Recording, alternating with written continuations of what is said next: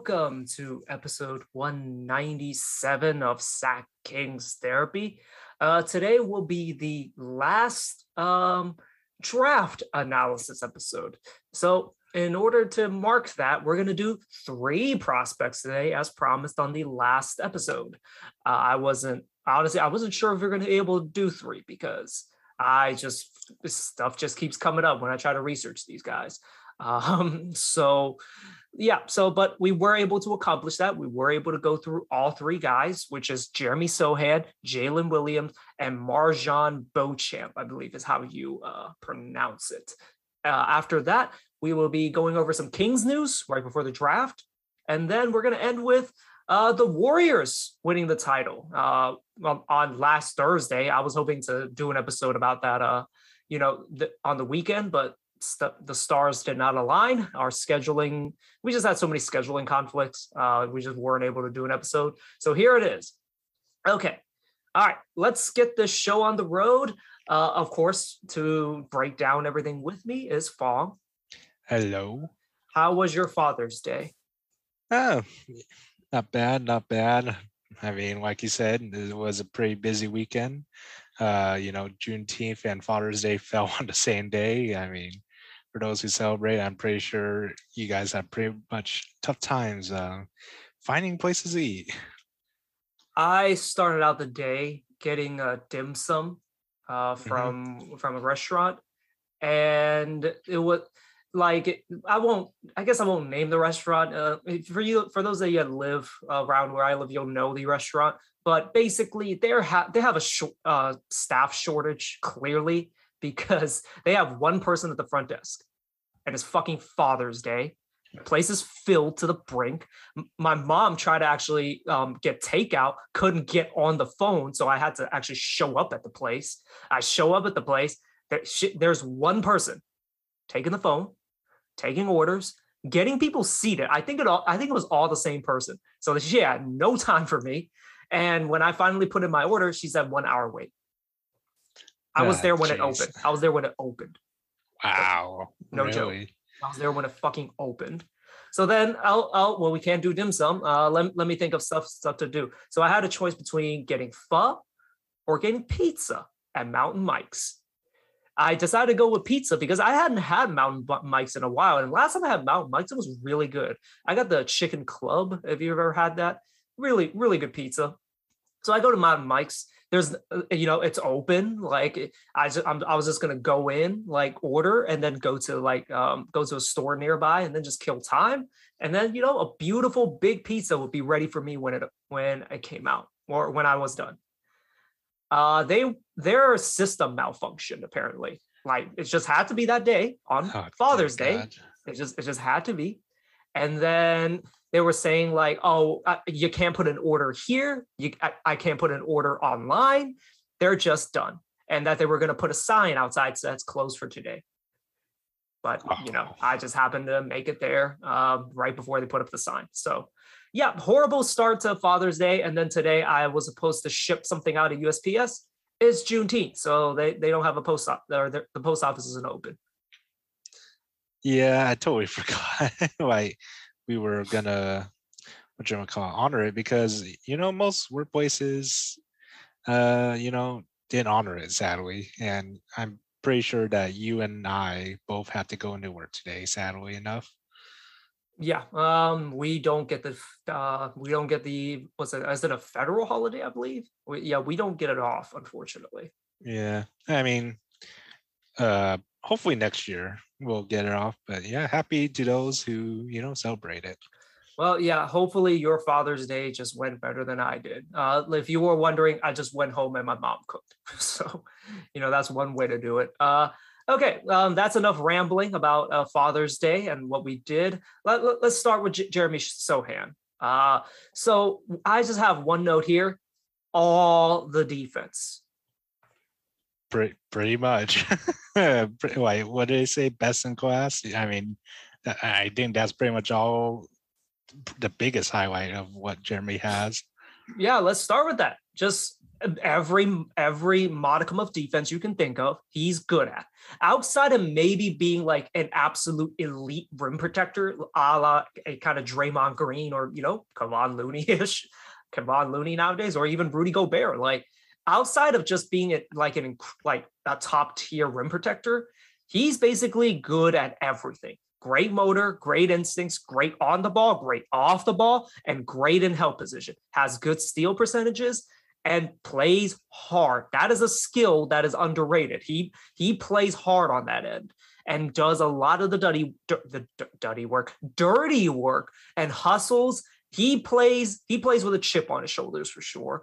And yeah, just an overall great, terrific, just incredibly smart defender. Yeah, pretty much kind of like the jack of all trades when it comes to uh, the defensive end, whether it's his rebounding, uh, you know, his steals, his just being a bug, I guess. Uh, I don't know what the word is. Just pest. just being annoying. Yeah, pest out on the floor. I mean, he he's got it all. Who does he like? Well, well, you know what? Let, us get to comparisons a little bit later. On offense, is not as flashy. He's mostly just a finisher. He's not really an off the dribble creator.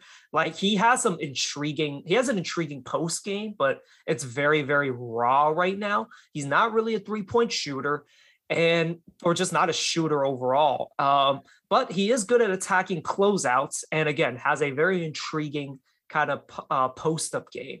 But his main skill on offense is that he can really pass. He only averaged 1.8 assists, but those were there were some really really good reads in there. Yeah, he's definitely more of a not going to be a primary playmaker, but definitely that kind of ball mover where you know he could, I guess, complement plays uh, when it comes to mine. I guess. Yeah, like one of the comparisons I have, well, partly because the hair, he really reminds me of Kelly Oubre in a way, just hmm. because like he's a pest, on, a pest on defense on the defensive end, but like really, you know, really kind of like let's just say erratic on offense.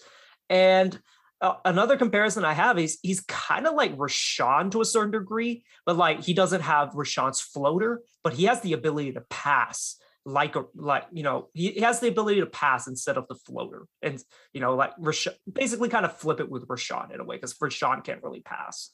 Mm-hmm. Yeah, I could see that. Yeah, definitely not really a self-creator in a way, but uh, yeah, I mean he could do the other stuff. Really, uh, I want to say one-sided in a way, but hey, I mean whoever picks him up is, I would be pretty interested in what kind of system that he runs. So, like uh, we just mentioned, like terrific all around defender. There's nothing you can really kind of like pick off about him uh, mm-hmm. on the defensive end, you, unless you want to be really, really nitpicky. His offense leaves a lot to be desired. But one thing that you know always is probably the most important skill for him is this three point shooting. What do you think of his like form? Yeah, um, not gonna lie. I mean, it, it's okay, but when you look like up and close with how he uh, holds the ball, I mean, yeah, it's it's kind of weird. Um, in my opinion, he kind of looks like he shoots with both hands, kind of like how I did.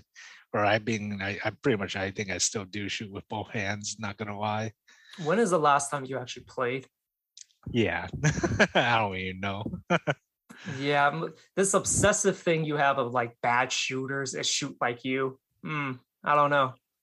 But uh anyways, uh, there's part of me like my main thing with him is that his arm is at a very low angle and like his shoulder doesn't really go up on the release. Like it like we'll get to other the other two guys like those the other two guys like their shot looks really nice and they they're like release the the arm the angle of their arm is like at a 45 degree and like Sochan is like more of like 40 degrees or like 35 and yeah it's a very kind of low release and it's he's going to need to like iron out that release if he's ever going to be consistent currently he shoots a 29 29.7% on 2.7 attempts and it's going to be a big swing skill for him on the offensive end yeah, I mean, so far his percentages don't look too bad. I mean, with some practice, I mean, anything could happen. Uh, but definitely could be a potential, I guess, pick and pop kind of guy.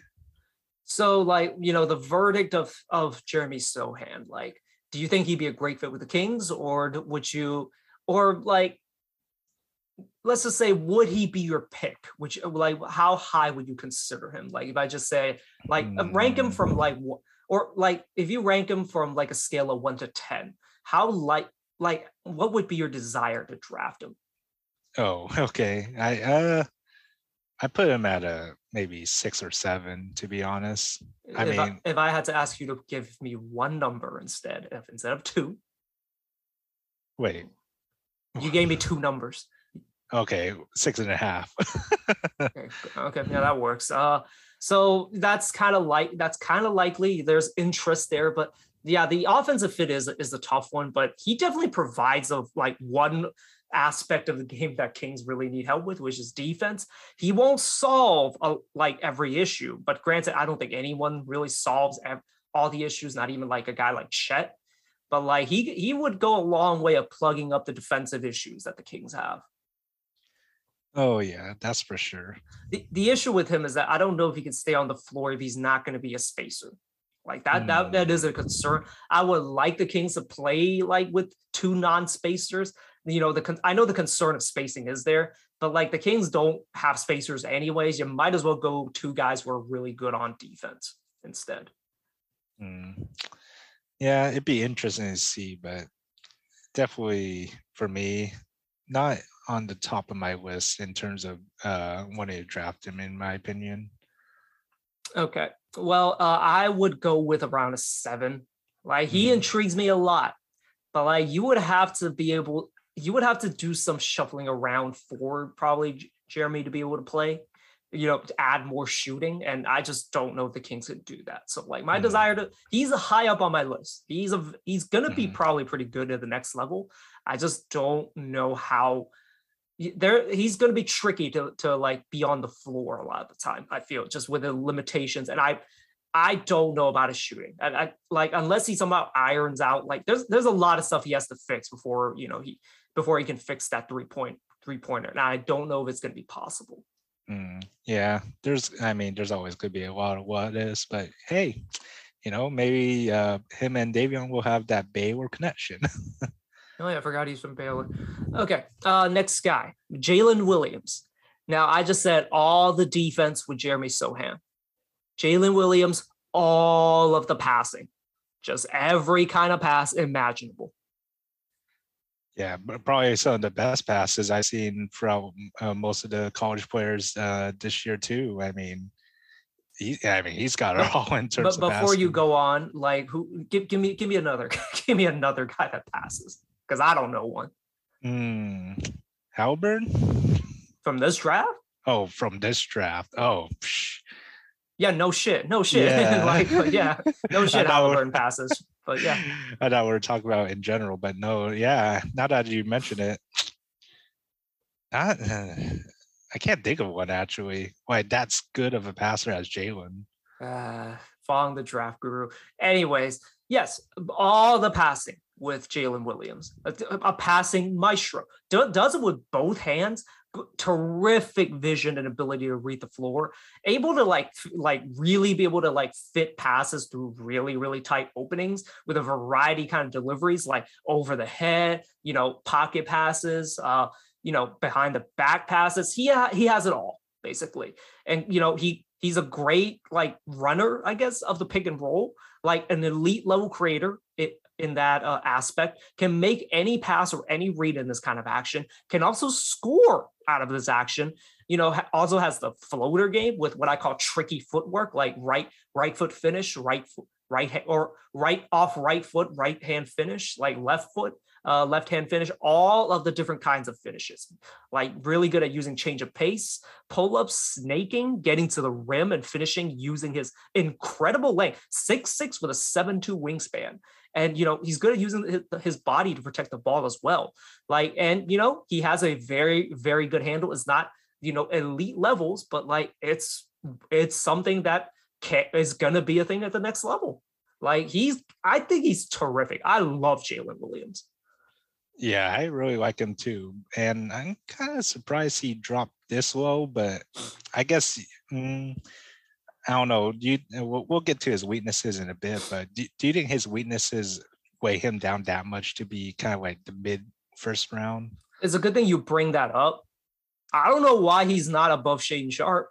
like, why is Shaedon Sharpe that like? So Shaedon Sharpe probably is kind of like the benchmark of a guy that like theoretically could do a lot of the things that Jalen Williams can, but he hasn't probably hasn't shown it. But like, there's three years of college tape. Like, uh, Williams has been in Santa Clara, I believe Santa Clara, all three years. Like, mm-hmm. he like he can handle the ball. He can shoot a little bit, or like he's actually a pretty good shooter already. He's not crazy athletic, not a great first step. That's probably what dings him. But it's like I think he's a more sure thing than a guy like, you know, taking a risk with a guy like Shaedon Sharpe. I honestly think he should be, yes, he should be, at least be top 10, in my mm opinion. Yeah, maybe also his age. I mean, he's what, 21, I believe, this year. I need to check on that. Yes, he's an old, old man. He's going to be 30 by the time he starts, gets in the NBA. yeah, I mean, unless he lies about his age, I mean, I don't know why he's just uh, so low. And I'm kind of surprised after watching and seeing his highlights. I mean, he looks pretty polished in a lot of ways. I remember there was a joke uh, back in the day with with Obi Toppin because Obi Toppin, I believe, was 23 when he first started, mm-hmm. and like by the time the draft started, or like he, he, got drafted, people were like, "Man, it feels like it feels like he got like nine years older." Like oh. every time they hear Obi Toppin, but no, like age really shouldn't be an issue. Granted, we drafted a point guard that was 23 when he started um, in the NBA. I'm talking about Davion. Like age is is just a number, really. Like I just I don't think that should hold him back. A lot of things that do hold him back, uh, as we mentioned, not a crazy quick athlete by any means. Like not a crazy. He's not crazy quick. He doesn't have an amazing first step. Not really great at creating space, for at least from what I've seen. Like he he has a decent handle and can like string together moves, but he's not a guy that like stops on a dime. Like a you know, like a perfect example. He's not like a Davion where he can just like go go from zero to or like a hundred to zero, like and just cross up guys. He I mean he did get Chet a few times in the highlights, but like he's really good at utilizing hesitations, chase a or change of pace, and like he attacks under control.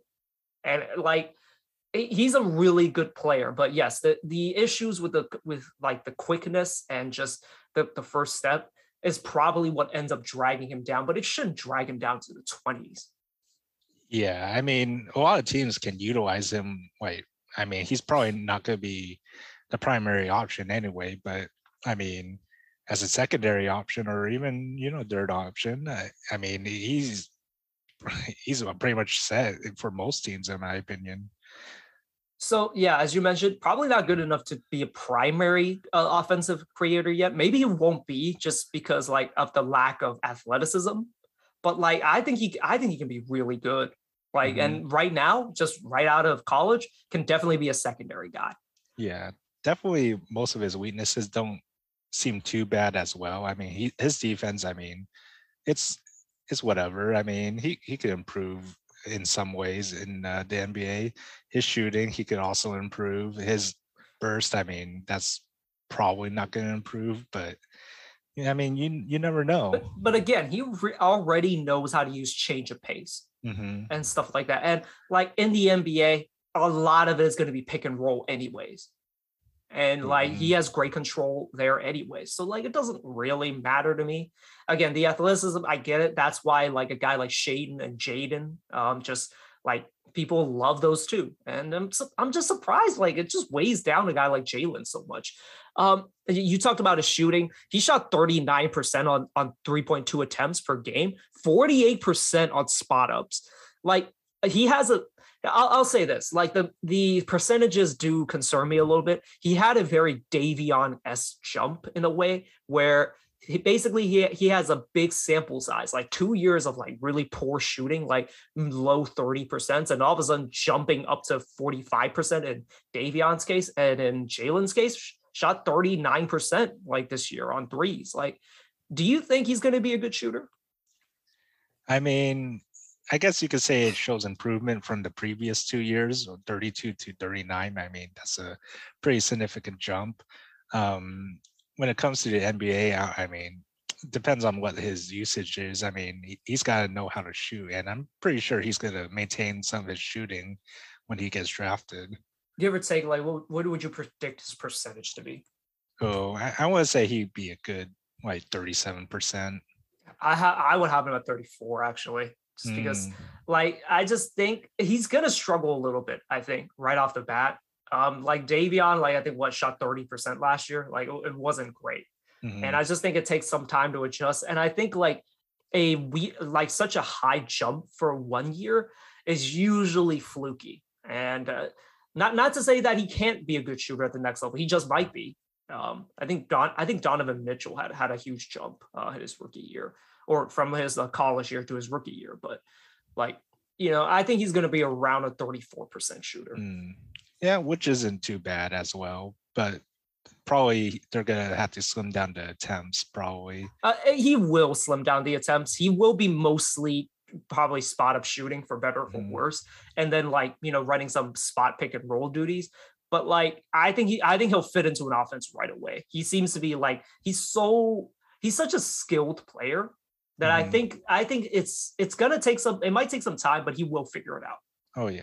He also has a pretty nice uh what you call it, a bounce to him. I think they said what 39 inch maximum vertical. Which like isn't isn't you know um Shaedon Sharpe's fabled 49 inch that has not been confirmed by anyone except for him.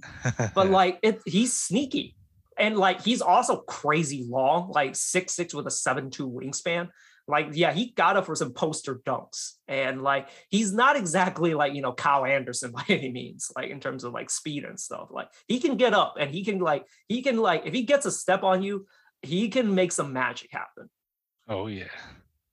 um, in terms of his defense, uh, you mentioned it a little bit. Not great on that end, but not exactly bad. Like Mhm. he's again crazy, ridiculous long, seven two wingspan. Like he doesn't have great lateral quickness, but his his incredible length actually makes like ball handlers a little bit uncomfortable. Now in the NBA, he probably will not be able to guard ones. He, he's just not laterally quick enough. But like he can definitely guard twos, two through fours, and like you know for fours, may- maybe like you know the the I guess the weaker fours, if you will, like a, a bit more beefier like fours can probably bully him a little bit. But like again, he has crazy good length and he's more than serviceable guarding wings. Mhm. And yeah, he he's got the idea down when it comes to defense, and eh, I mean positionally, he's pretty solid in most ways. It's just uh, yeah, if you put a pretty quick guard on him, definitely he's gonna you know stumble a little. But like, you know, on switches, he he might be able to handle like a little bit. Like, I don't think he's going to be an absolute liability by any means. Mhm.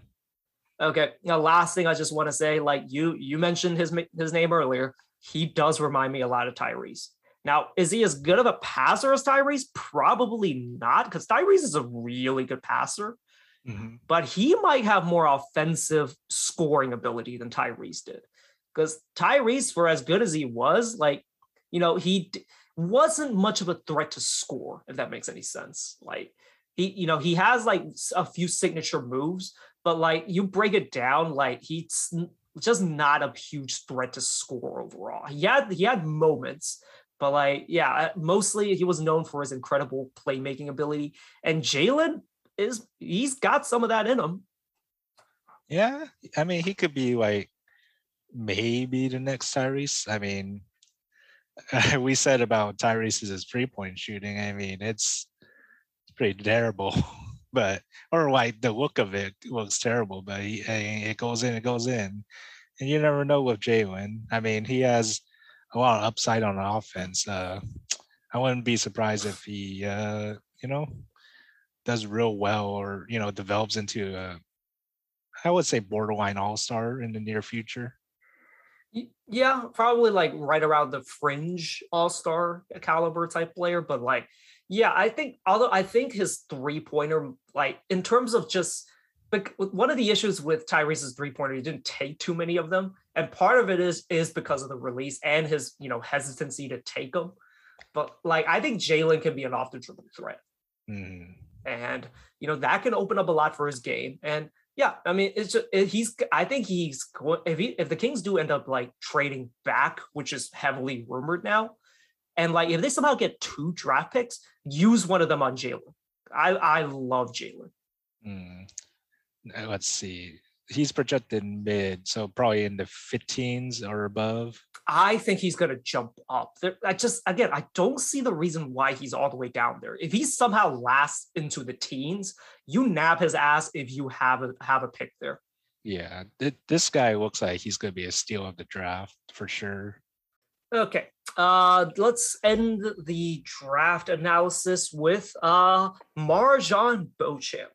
Now Beauchamp is a six seven wing. Do you have his wingspan? I forgot to write it down. 7 1. Seven one wingspan. So yes, very, very long. So uh we talked about how Jeremy Sochan is all about the defense. Well, Beauchamp is also all about the defense. Great on-ball defender, really like active hands, incredible length, a real playmaker on the defensive end. Great anticipation to get into pass lanes for steals, good helper and good rotations to blow up plays and get weak side blocks. Does gamble a little too much for my liking, and you know, but it does lead to him making plays a lot of the time. Yeah, and definitely those type of plays don't really show in the highlights and box scores either. And it, I mean, there's not much to go off of really when it comes down to uh, highlights because it's mostly uh, is this a G League uh, type team? He is a G, he is from the G League Ignite, Mhm. correct? hmm So yeah, uh, it doesn't show like his true defense in a way, but I mean it's there definitely.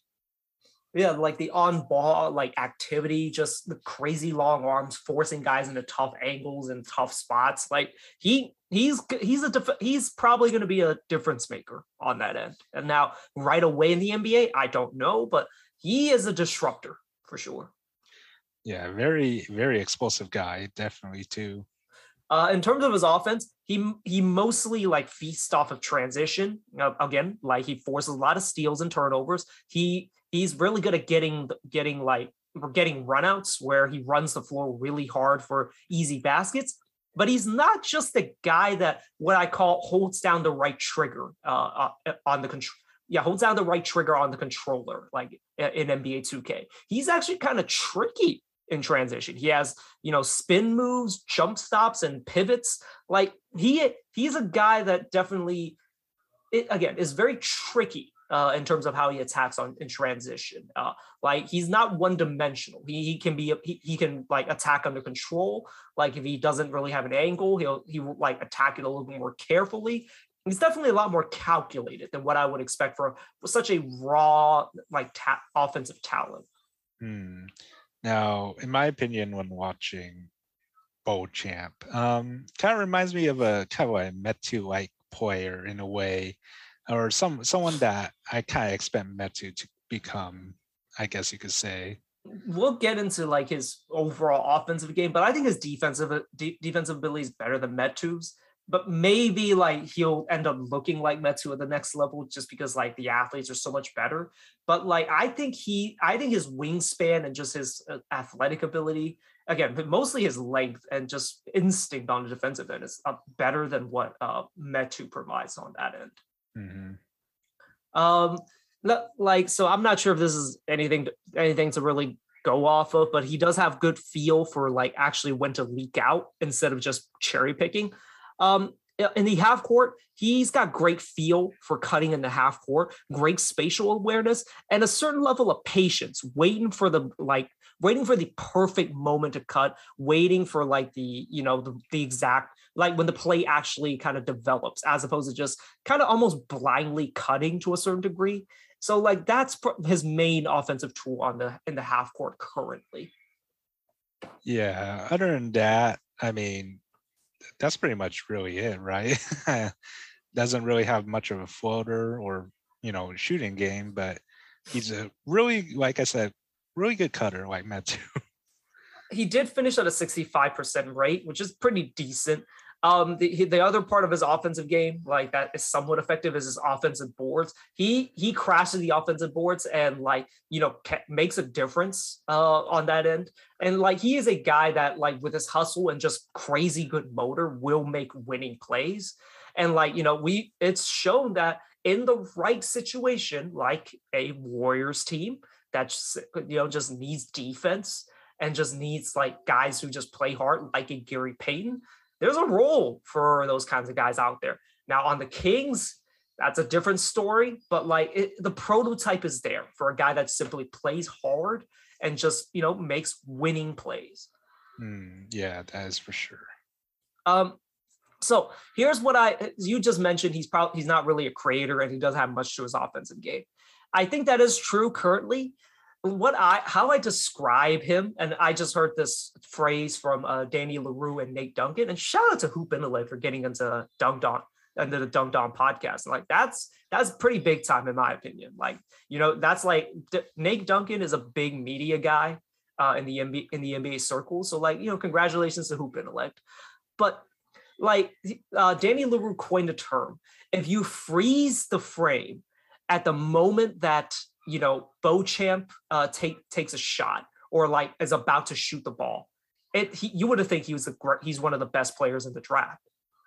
The issue is once you once you kind of press play, most of those shots end up getting blocked. He ends up getting stripped. He ends up you know breaking the shot. But the point I'm trying to bring up is that everything up until the shot and even the shot itself, it's all very pretty stuff. It's all very pretty stuff. It's just that the end result leaves a lot to be desired. Hmm. That's pretty interesting. So you're saying maybe if he's a lot more open or well what i mean is like if he can like if he you know you know uh improves his handle improves just his shot overall improves like you know his decision making not to take a shot when a dude's all up in your face i don't know what the mm-hmm. hell that mm-hmm. was and just like I think the handle's really nice. The shot looks really pretty. And like everything, the process is there. The issue is finishing the shot. Hmm, I see. Uh, I mean, I guess depending on the system, because I mean, I don't know how the G League or his team uh, works on their system, but I guess depending on the system, and as long as he's comfortable, I mean, he, he can make as many shots as he could. It's just numbers are numbers are also a thing. So I don't know like how uh, how much of an improvement he would be compared to his you know draft analysis. Well, like again, in the right system, like let's just say you replace you replace him with Gary, you replace Gary Payton, just slot him into the Gary Payton role in the Warriors. I think he mm. would be hmm. able to find a role. Mm. He probably won't be as good as Gary Payton because Gary Payton is like 26. He knows how to play. And I I think it would take a few years, but like he that is his template right there. I think just a guy that plays hard, makes winning plays. Now I don't know if he would ever get a chance to really develop his on-ball game with the Warriors, but like I just feel there's a lot there. Again, the only issue is is that the shot simply does not go down, or he gets stripped or blocked. Everything leading up to it is very very intriguing to me. Hmm. Very interesting. Now, would you be the one that would trade down for him out of all these other guys? Remember what I just said? Like, if you can somehow get two draft picks, like in the teens, mm-hmm. or like I think you can even maybe even sneak him into the second round, even. But like, if you can get two draft picks, like first round draft picks, I would take a chance on Beauchamp mm-hmm. and like draft a guy like Jalen Williams along with it now now that you mentioned draft picks, I totally forgot if we had a second rounder. We have two second rounders. Oh, two. Which if is I remember our... right, it's the 37th and 45th. I know it's in the 40s. Hmm. That's uh I'd say that's a little tough, in my opinion, to uh get someone, you know, from what we've reviewed up to now in that kind of numbers. Look, for the love of God, just just please draft a wing. I don't care. Just draft a wing. We need some wings. But uh, yeah, uh, he's a he, Beauchamp is a very intriguing prospect to me. Again, very raw, and you just don't know like how he'll develop. But he's a guy I would take take a chance on. As much as like people like to take a chance on guy like Shaedon Sharpe, like I think all I think these guys are almost a safer pick to a certain degree because like in order to get Sharpe, you need to be in the you need to be in the lottery, and he he, he ultimately might not be worth a lottery pick. Hmm. Yeah, I guess we shall see. But like you know these guys, like if they're they're at the end of the lottery, like when you're in the twenties, if you pick these guys up, like if it doesn't work out, it doesn't work out. It's it's the twentieth pick. Who cares, right? Mhm. But Yeah. You do, but if you hit on them, you just hit. You just struck yourself some gold. yeah, there's a- still a bunch of what ifs. I, I came up with a funny analogy. Granted, it doesn't really fit with every draft pick, but I was like thinking of like someone like say drafting Shaedon Sharpe over Jaden Ivey, or like you know drafting Jaden Ivey and trading away De'Aaron Fox. This is the analogy I came up with. Goodness. Were you were you a were you a watcher of Family Guy back in the day? I mean, of course. Do you remember the episode where I I, I forgot what the f- ultimate episode like the episode was about, but there was a scene in there where um they basically the Griffins win some sort of or like they get invited to a raffle and they have a chance they have a choice between picking between winning a boat or winning a mystery box. Do you remember that episode? yes, I do. so like uh, what i what i always think about like when people say like oh Jaden Ivey could be the next De'Aaron fox well like you're you're you're basically in the lottery because you want a boat but you already have but you have the choice of have picking the boat already or like you already have the boat uh, in this analogy. But instead but what about this mystery box? This mystery box could be anything. It could even be a boat. So, so Mm, the the analogy I'm trying to make is that we might already have a boat, but the but the mystery box, man, yeah. it, it, it could it could be a boat, it could or it could be absolute shit, or it could be a fucking plane. now, you think the Kings are willing to take risks at this point? I mean, I I'm think they should honestly. I don't know if Hmm. Jaden Ivey is that risk. Like honestly, to a certain, I know I just made the analogy how, of how picking the mystery box is kind of stupid. I would roll the dice on Shane Sharp, honestly. I'm actually one of those guys. I'm not KC levels of like, oh, he I think he's gonna be a superstar. I wouldn't bet on it. He he he might, he might not. But at the same time, like I think the Kings have to take a swing at some point. I think they just need to take a even bigger swing to get to land a star. I don't know if Jaden Ivey is that guy, but like you, if you can get get your hands on Paolo or Chet, like those are the guys I would definitely be so happy for the Kings to be able to get. hmm Yeah. But honestly, like if you want to take a safer risk, trading back for Jaden Jalen Williams, picking up a picking up trading back for Jalen Williams, maybe like another draft pick for a guy again like Beauchamp, and then also adding like established veterans, like you know, if you can somehow like get Jerami Grant, was it for example, like let's not let's not worry about the contract just yet. But like if you can get like Jerami Grant on top of all that, now you might have a squad. Now you have like a lot of wings that you that could play. Like now that's very interesting to me. Oh, man, those are all good like potentials, but uh, as I always say, we, we're gonna have to see because we're not the GMs, and to be honest, at at this point, there's a lot of good choices out there that we could pick from. And also, don't listen to my well, we're gonna go over the news in a bit, but uh, just take everything that we say, that you see on Twitter, that you see from you know the the insiders. Take it, take everything with a grain of salt. Yeah, definitely. Okay. All right, let's uh let, let's move on uh to King's news or you know I just put other news because there, there's more. Um so uh Kings are apparently actually like like we've talked about we like we've kind of guessed that the Kings were going to be in talks with uh, the Hawks about John Collins, but apparently there are conversations going on behind the scenes. They are actually in talks with uh, the Hawks about John Collins, and they're talking about a package that does not center that does not include our draft pick. Mm. Now that's interesting. Is like, who are we gonna give up then? I, If I that's the am going to be very I am going to be very sad if it does involve Barnes because I feel like I feel like if you can add like Collins and not trade Barnes, that's a great trade.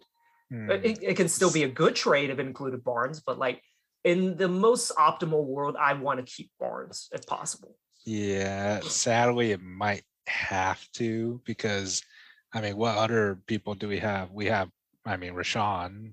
That's probably our next big asset that we're willing to trade. Yeah, that like that and some other guys probably. Yeah, but in my mind, it, it cannot work out unless we do have to trade Barnes. Yeah, that will have to be tricky. But like, if you can do it, that'd be great. And if the pick is Oh, not yeah. involved, like that, that's interesting to me.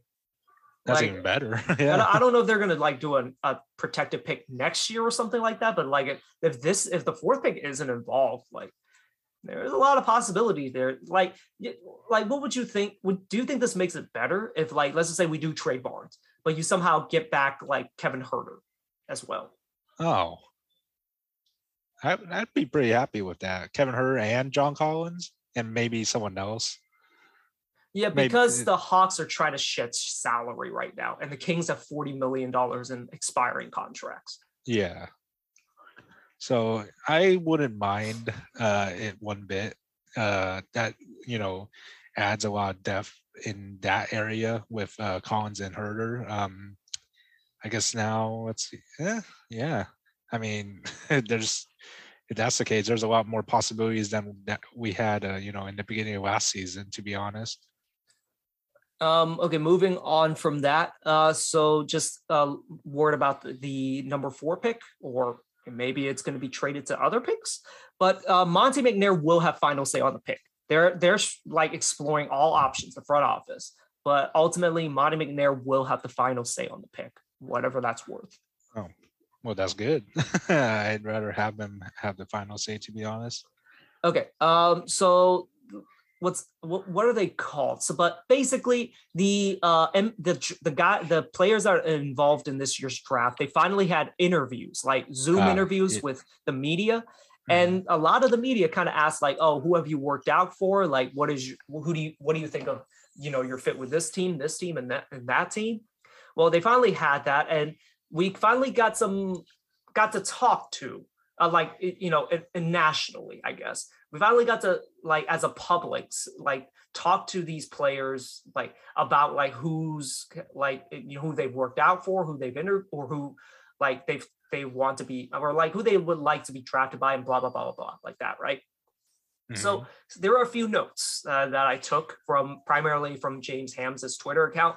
Uh, Jabari Smith has not spoken to the Kings at all. Apparently, the only two teams he's worked for are Orlando and Oklahoma City, I believe.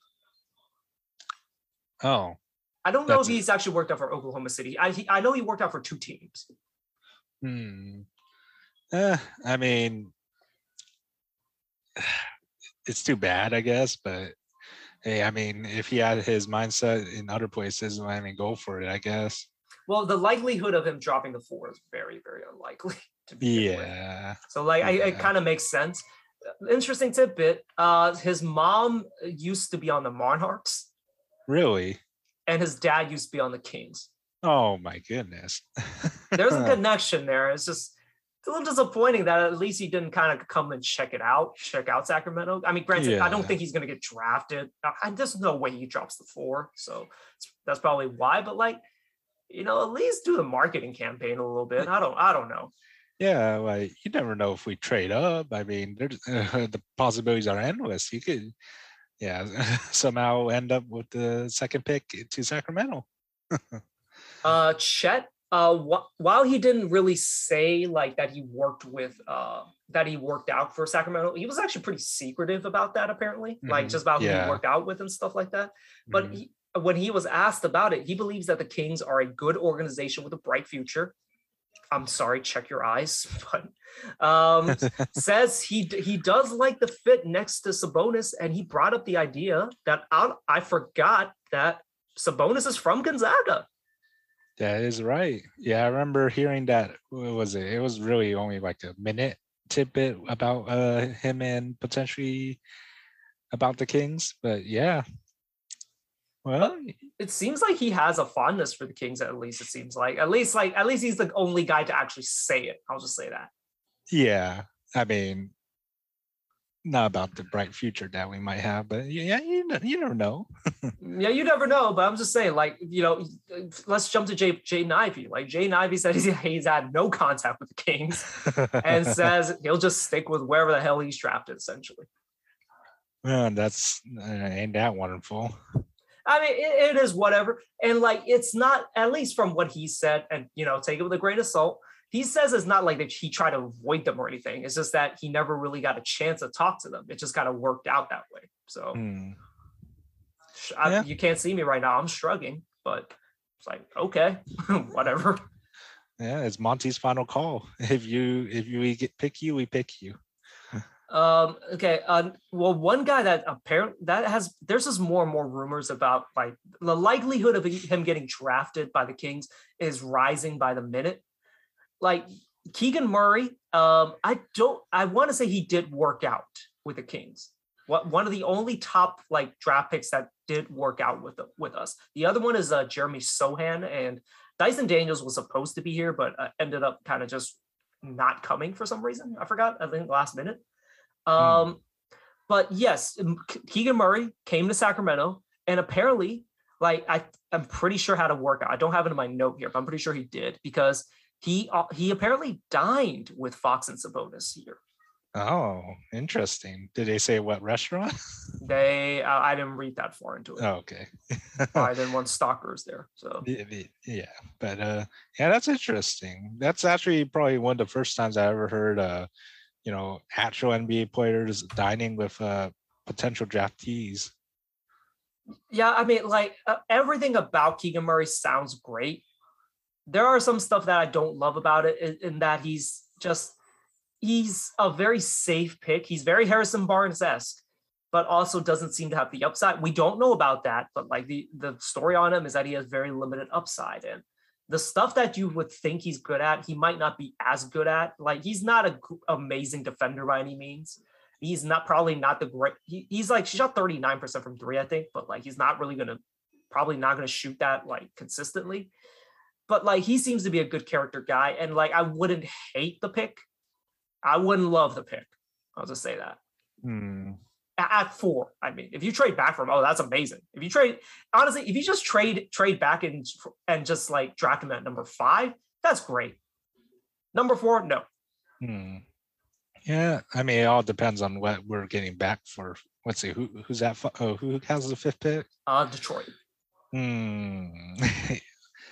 I don't know. Who what can Detroit give us with that fifth pick? I mean, like they, they could give us Keegan Murray and you know uh, Jerami Grant. Some people have brought up Saddiq Bey. I don't see it just Oh, because like that. There, why would Detroit do that? Yeah, why would they? unless they unless they really love Jaden Ivey, which I don't love Jaden Ivey like that. So I don't know. I'm pretty sure they'll try and talk us into Killian Hayes, which maybe, but like I, I don't know. Yeah. I mean, shoot. I wish they traded Saddiq Bey when we had Marvin Bagley. Who's on the Pistons now? I know So who's know on the. how, how things have worked out, right? No, yeah, they got the two for one. Yeah. So I, I don't know. Like again, as long as he's not the number four pick, I'm cool with. But like, the, yeah, I, I have to listen to way too much James Ham and like just James Ham and uh, ESPN 1320. I, I'm kind of sour on Keegan Murray, even though he would be a perfectly fine pick. Hmm. Yeah, we shall see. Uh, Tari Eason had he's he he said that he has spoken to the Kings at the combine and and he's actually had contact with them since and about how he's uh how he'll fit as a wing defender for the team and but he has not worked out for the team. Um, just to quickly kind of breeze through some of these, AJ Griffin did meet with the Kings at the combine and his pro day with the CAA at the Oh. same one that uh, um that Jay Ivey was at, but hasn't been in contact with the Kings since. Again, I'm shrugging. Uh, Mhm. Johnny Davis, one of my favorite like sleeper picks. uh, He he hasn't had any contact with the Kings, which makes me very sad. oh, okay. I love Johnny Davis, man. Like I, him and Jalen Williams are are like I love those two so much. Well, You got a Taco Bell commercial, man. did he? Oh, didn't- he you haven't seen it? did. Oh. I, I Uh, did see it actually. I totally uh, forgot that he had one. Oh, geez. no, I did see it. It, was the draft one, right? Yes, it is the draft Mhm. one. Yeah, yeah, yeah. But yeah, I'm disappointed that. Well, like he also did say like, oh, if he gets drafted, he gets drafted there. He he's okay with it because like you know, number four pick that that comes with some that comes with some cachet. You know. Hmm. Man, a lot of negativity in this. Uh, I don't know. I I don't I wouldn't call it negativity as more of just a bunch of guys that just for whatever reason have not have not worked out, and it's not exactly on the players either. Like some of the players, they I'm pretty sure they wouldn't mind working out for Sacramento for but for whatever reason, it feels like the Kings haven't reached out to to work out a bunch of guys. If that makes any sense. And the guys that they have reached out, they've kind of kept in secret. There's been a lot of second round picks and like maybe late like late first rounders that they've brought in, but like for whatever reason, not much movement, uh, like not much news about between like the Kings and the lottery picks, the guys that you would think would go at number four. Huh. Well, projects possibly a trade uh, when uh, the draft comes in, huh? Yeah, so we'll see. Um, this is just a random one. It, it's I don't honestly. This is like one is not like the other. Mark Williams, a one of the centers, apparently a nine foot, like a like a nine point some nine foot something standing reach, seven five wingspan or something like that. It's insane his what his measurements are. Jeez. Uh, has not met with the Kings. Wait. I, I, I don't blame him, but again, that was just a tidbit that I decided to just add in there. Oh, are we supposed to be concerned about that? I mean, I guess we're not drafting a center, whatever that's worth. Yay. Okay. Yeah. So I, I just, I just thought that was interesting. Hey, maybe we'll draft more guards. We just might, and like, yeah, you might jinx that one. I wouldn't be surprised. Again, they drafted Davion last year, and like, I didn't love the pick at the time, but it's just they drafted another guard, and you know, but you know, God, God forbid, drafted a small guard, like. You know, I like I I- if they draft Jalen Williams, I'm gonna be so happy. If they draft Johnny Davis, I'm gonna be very happy. You know, but those are trade back guys. So, and like that, those are the guys they've been kind of aiming at. Like Tari Eason is going to be a mid lottery kind of guy, you know? Mhm. So, yeah, we'll, we'll see. We'll see how this turns out. It's been a weird drafting. It's been a weird draft process for the Kings. And it's going to be a long f- three days until the draft. I'll just say that. Yeah, and hopefully I could catch it because it's during work, sadly. Yeah. Well, I, I can catch it because I start work earlier. So, yeah, I get off earlier. All Okay. right. Yeah. So, Go ahead. Sorry. oh no, so that's pretty much all the guys that pretty much potentially talked or did not there talk. are some more. Um, um, there was something about Bennedict Mathurin that I didn't write down. Sorry, but Oh, oh. yeah. So Sure. Okay. there's other stuff, but those are the ones that caught my eye for sure. Hmm. Interesting indeed, but yeah, I mean, nothing to fret against or nothing to worry about, really. Yeah, honestly, let's just wait until the draft comes. There's going to be just a lot of waste, wasteful noise. Just a lot of, again, a lot of smoke screens uh, up until the draft, and just don't take too much stock into anything Mhm. f- from now until the draft. The Oh, draft yeah. will happen, and it will be over. Okay, uh, let's move on to our final topic. Warriors uh, win the title on Thursday night in Boston in Game Six. They, the, the Boston Celtics came out hot. They, I think they got out to a 14 and four like start, but then the Warriors, Warriors basically, and just kind of and just basically sl- sl- i guess kind of qu- quickly chipped into that lead and took the lead um after the first quarter um that the the turning point i i felt for the game and for the series was when Draymond Green hit that corner three once he hit that corner three i was like this is over because that is never a good sign for the other team Oh yeah, he was like two for four at that point. Uh, and yeah, I mean, let me check his three point shooting night. He, I mean, two, two, for, for, five three or two for five my bad i know he hit at two the end. Yeah, he hit two uh, in the early first half. I believe. No, the the second one was in the second half, and like Oh. i- ironically enough, that kind of killed another run from the Celtics. When he hits threes, it's just not a good thing. I remember when when the Kings played him and Draymond hit a three to open the game, we I knew that we were in for it that game. Mhm. Yeah, it's just one of those things. But yes, he he hit he hit threes. He stopped some runs, or like he he sparked a run, and the the Warriors basically never really looked back. The Celtics kind of threatened, like they got within dou- dou- like single digits a few times, but like the Warriors just like were more than ready to match any of that. Again, with Draymond Green hitting threes, there was even one like late in the third quarter. It wasn't even a three, but it was a mid range, like from the top of the key, where Robert Williams is sagging off of him, and he hits it and tells the crowd to quiet down. And again, that was kind of when you just knew this this shit was over. Mm, oh yeah, pretty much almost everyone hit uh more than two frees in the Warriors. You know, besides Looney and Gary Payne and Andre, who surprisingly made an appearance in uh, the last uh, what you call it minute in the fourth quarter.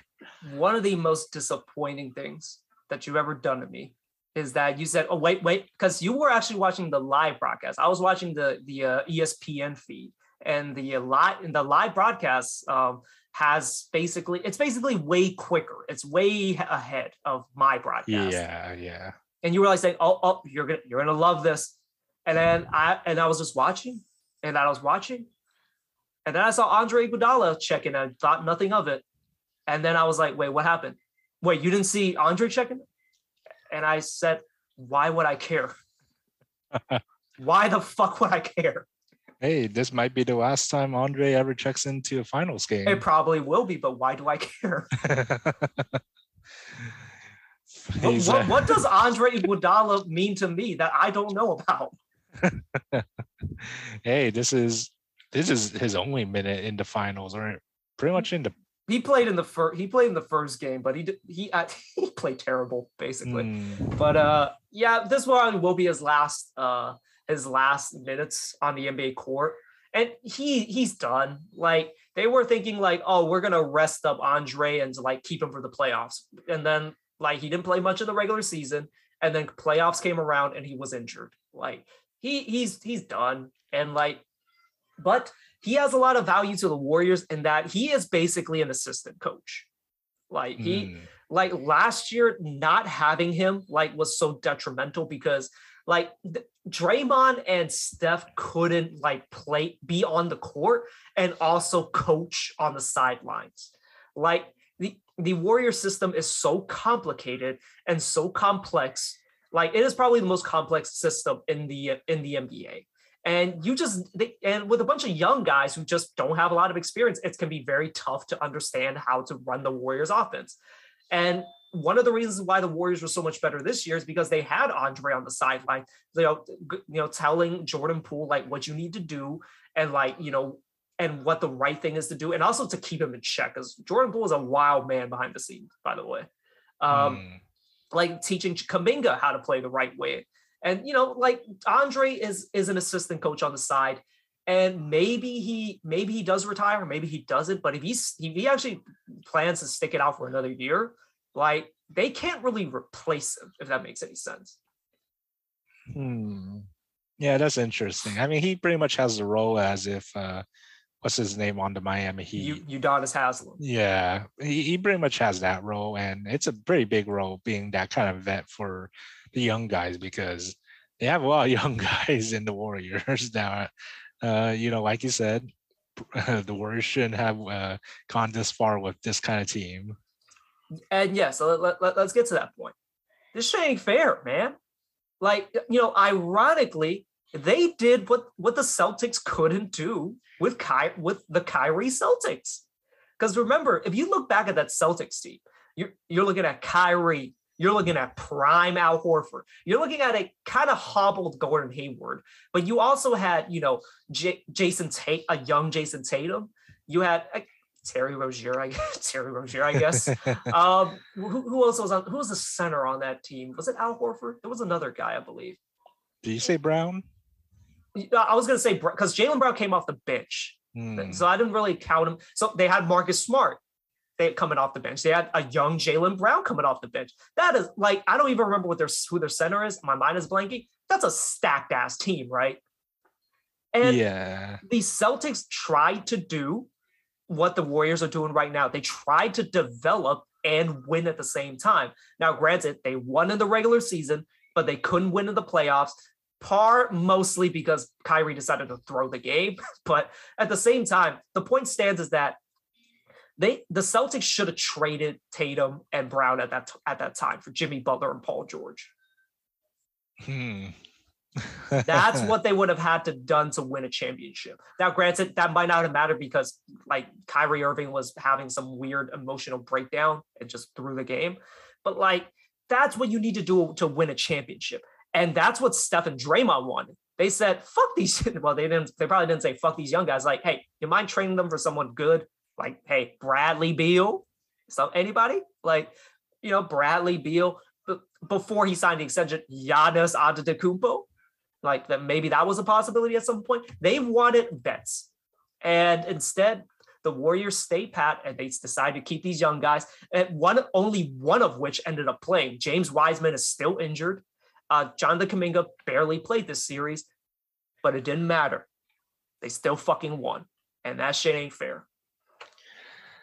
Yeah, it's one. It's probably going to be one, probably uh, their best title run out of all four of them. You think? I think so. Uh, mm-hmm. just because like the talent level, like you had a hobbled Clay coming back, and like Draymond just is just one of the worst offensive players. like he, he's a great passer, great passer. Oh, like oh, yeah. he's probably like Jeremy Sochan is kind of like gonna want to become Draymond at some point. But Jesus Christ, the motherfucker can't finish for shit. And then like Kevon Looney isn't exactly much better. Granted, does everything else well, but like it, it's not a talent-ridden team. And like Steph Curry had to create everything because Jordan Poole was missing for a lot of the series. Mm-hmm. Yeah. Too bad we didn't get to see game six Clay either. But other than that, I mean, it, it was a pretty good team effort, uh, aside from, you know, Stephen Curry pretty much doing most of the work.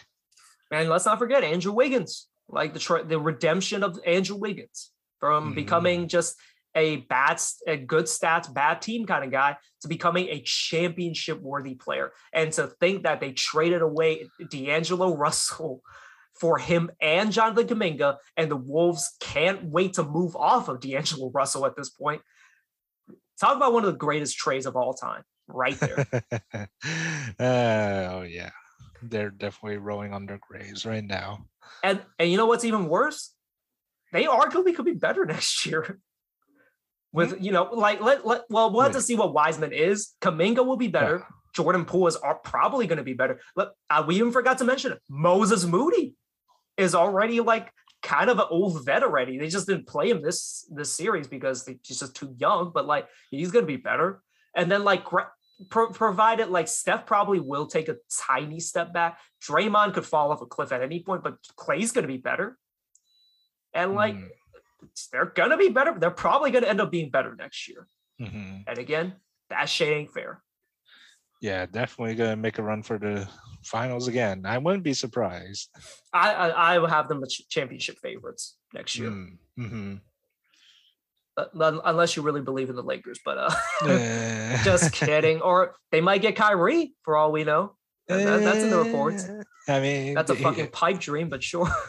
Also, New York. Mm. well, apparently, the Clippers. Now that's interesting. If the Clippers can swing something. Ooh. Now, granted, that is a that is an unreliable big three. That is as unreliable as a big three in terms of health as you can get. I'll just say. Hey, but when all healthy, that'd be a pretty. Uh... When has that fucking happened? when have they been fucking healthy? Kawhi's got a got a bad knee that's gonna get worse. Paul George is never healthy. Kyrie doesn't even want to play when, when he is is healthy. And then let's not forget, he's not exactly healthy all the time either, anyways. Uh, when man. has that ever fucking happened? But yeah.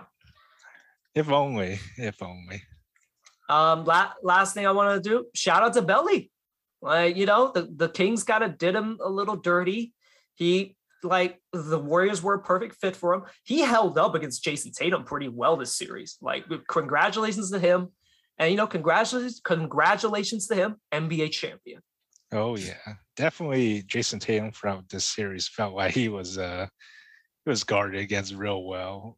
Definitely gained those doubles, and I don't think he got. I don't think he scored once on Belly, which is pretty incredible. Yeah, I mean, in my opinion, yeah, without his uh three point shot, like you said. Oh, he didn't make. I don't think he made any threes, but like he, he was he was fine defensively and like he contributed. I'll just say that. Mhm, mhm.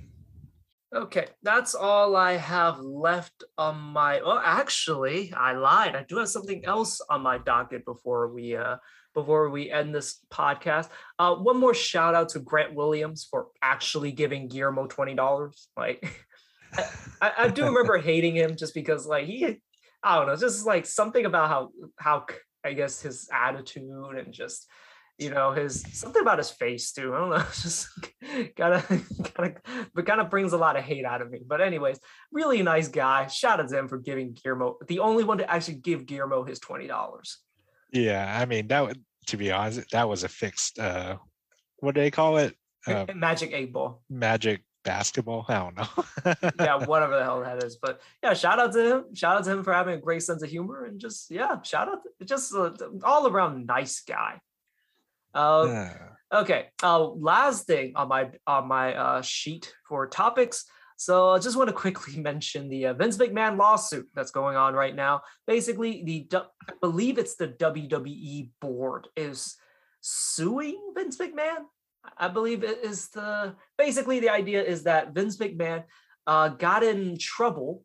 Basically, it was uh, discovered there was an investigation that uh, happened that basically he paid uh, three million dollars to a former WWE attorney, of which he had an affair with, and uh, apparently he he gave her raises that were basically not allowed because like normally you can do that with your own money but because he gave her raises um, out of company money that's where the conflict of interest i guess uh, occurs and he has had to temporarily step down as ceo um, and uh, stephanie mcmahon who just left i think just a few weeks ago is now the interim ceo of wwe uh, what Oh. are your thoughts after hearing that Interesting. Now, I don't think this will be a permanent stay away from Vince uh, from the company. To be honest, I feel like he's going to come back sometime in the near future. oh no he's been on tv lately oh yeah, he's still on TV. Okay. Well, he, he just randomly showed up on Friday Night SmackDown, opened the show, and then just left. And then Ah, apparently he came on Monday night. I haven't seen Monday Night Raw today, but um, apparently he was on Monday Night Raw too. Oh, okay. uh, I mean, how long do you think uh, until uh, he actually, you know, fully comes back? Oh, I don't think he's leaving.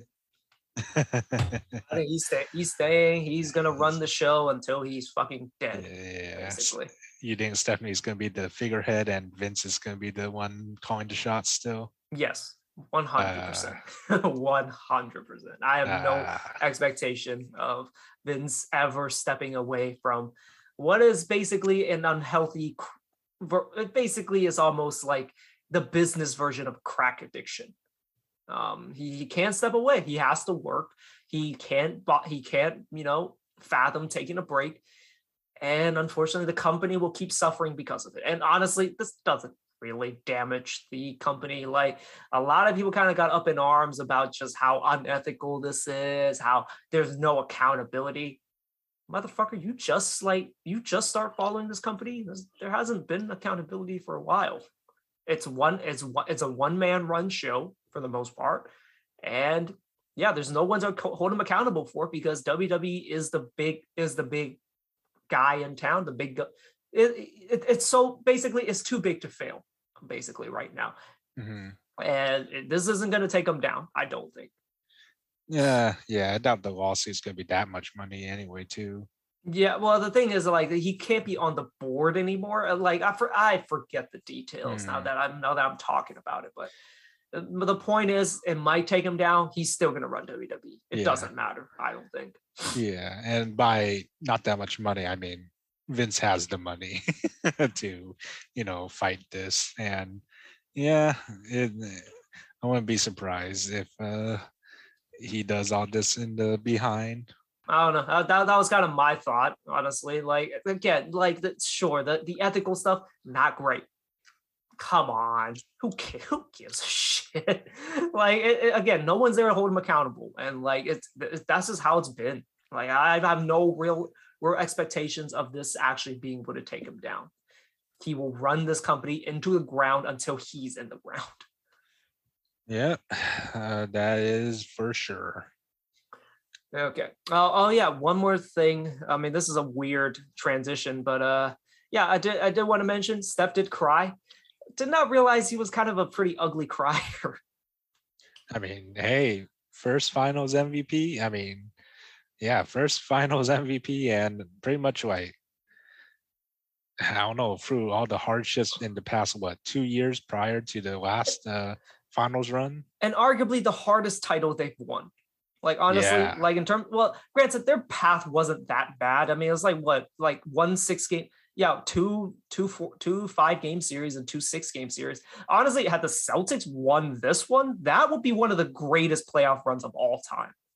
Like, think about it. You swept Yeah. KD and Kyrie, two mm-hmm. seven game series against two like you know crazy tough opponents in the Giannis and Giannis's Bucks, granted without Khris Middleton, Miami, my Miami with Jimmy Butler, some tough sons of bitches, and then to you know fall to what is a what is an all time team in this Golden State Warriors, a dynasty. Like had had they won had they won this championship, that would have been an incredible 18th championship. Yeah, that'd be crazy. But Some would even say maybe the best of maybe the best of the 18. hmm. Uh, you think so? maybe some of the birds ones, but like, but you know, like the Bill Yeah. Russell ones, prob- there's probably some good ones in there. I don't know much about history. It's the only one I've known. And don't get me started on the 2008 one. like, come on. Like, come on. yeah, yeah. So yeah, I mean, like it, it's I mean, it's unfortunate that the Celtics had to, you know, fall at the hands of, you know, a, a dynasty, but like yes, it, it it was a long road to get back here for for the Warriors. Like sure, like two five game series, two six game series, like all the injuries, all the hardships and just all the all the random stuff in between. Like it, it it's an, it is a it is incredible like feat to get back here and to be able to, you know, finish it and to get Steph his, you know, first finals MVP. It was all well deserved. oh, for sure. There was one more thing I wanted to talk about. It's not on my doc, so I think that's all I have for this uh, episode. Do you have anything else? Yeah, I'm I'm getting I'm kind of running out of gas as you can uh, hear by my catchphrases and uh, I guess tone of voice. so yeah, n- nothing much. Just uh, pretty excited for Thursday. Hope you guys had a good Father's Day and uh, Juneteenth. And I don't know. Do you have anything else? I will just say, he, you is there anything else you can pull out of your ass other than farts?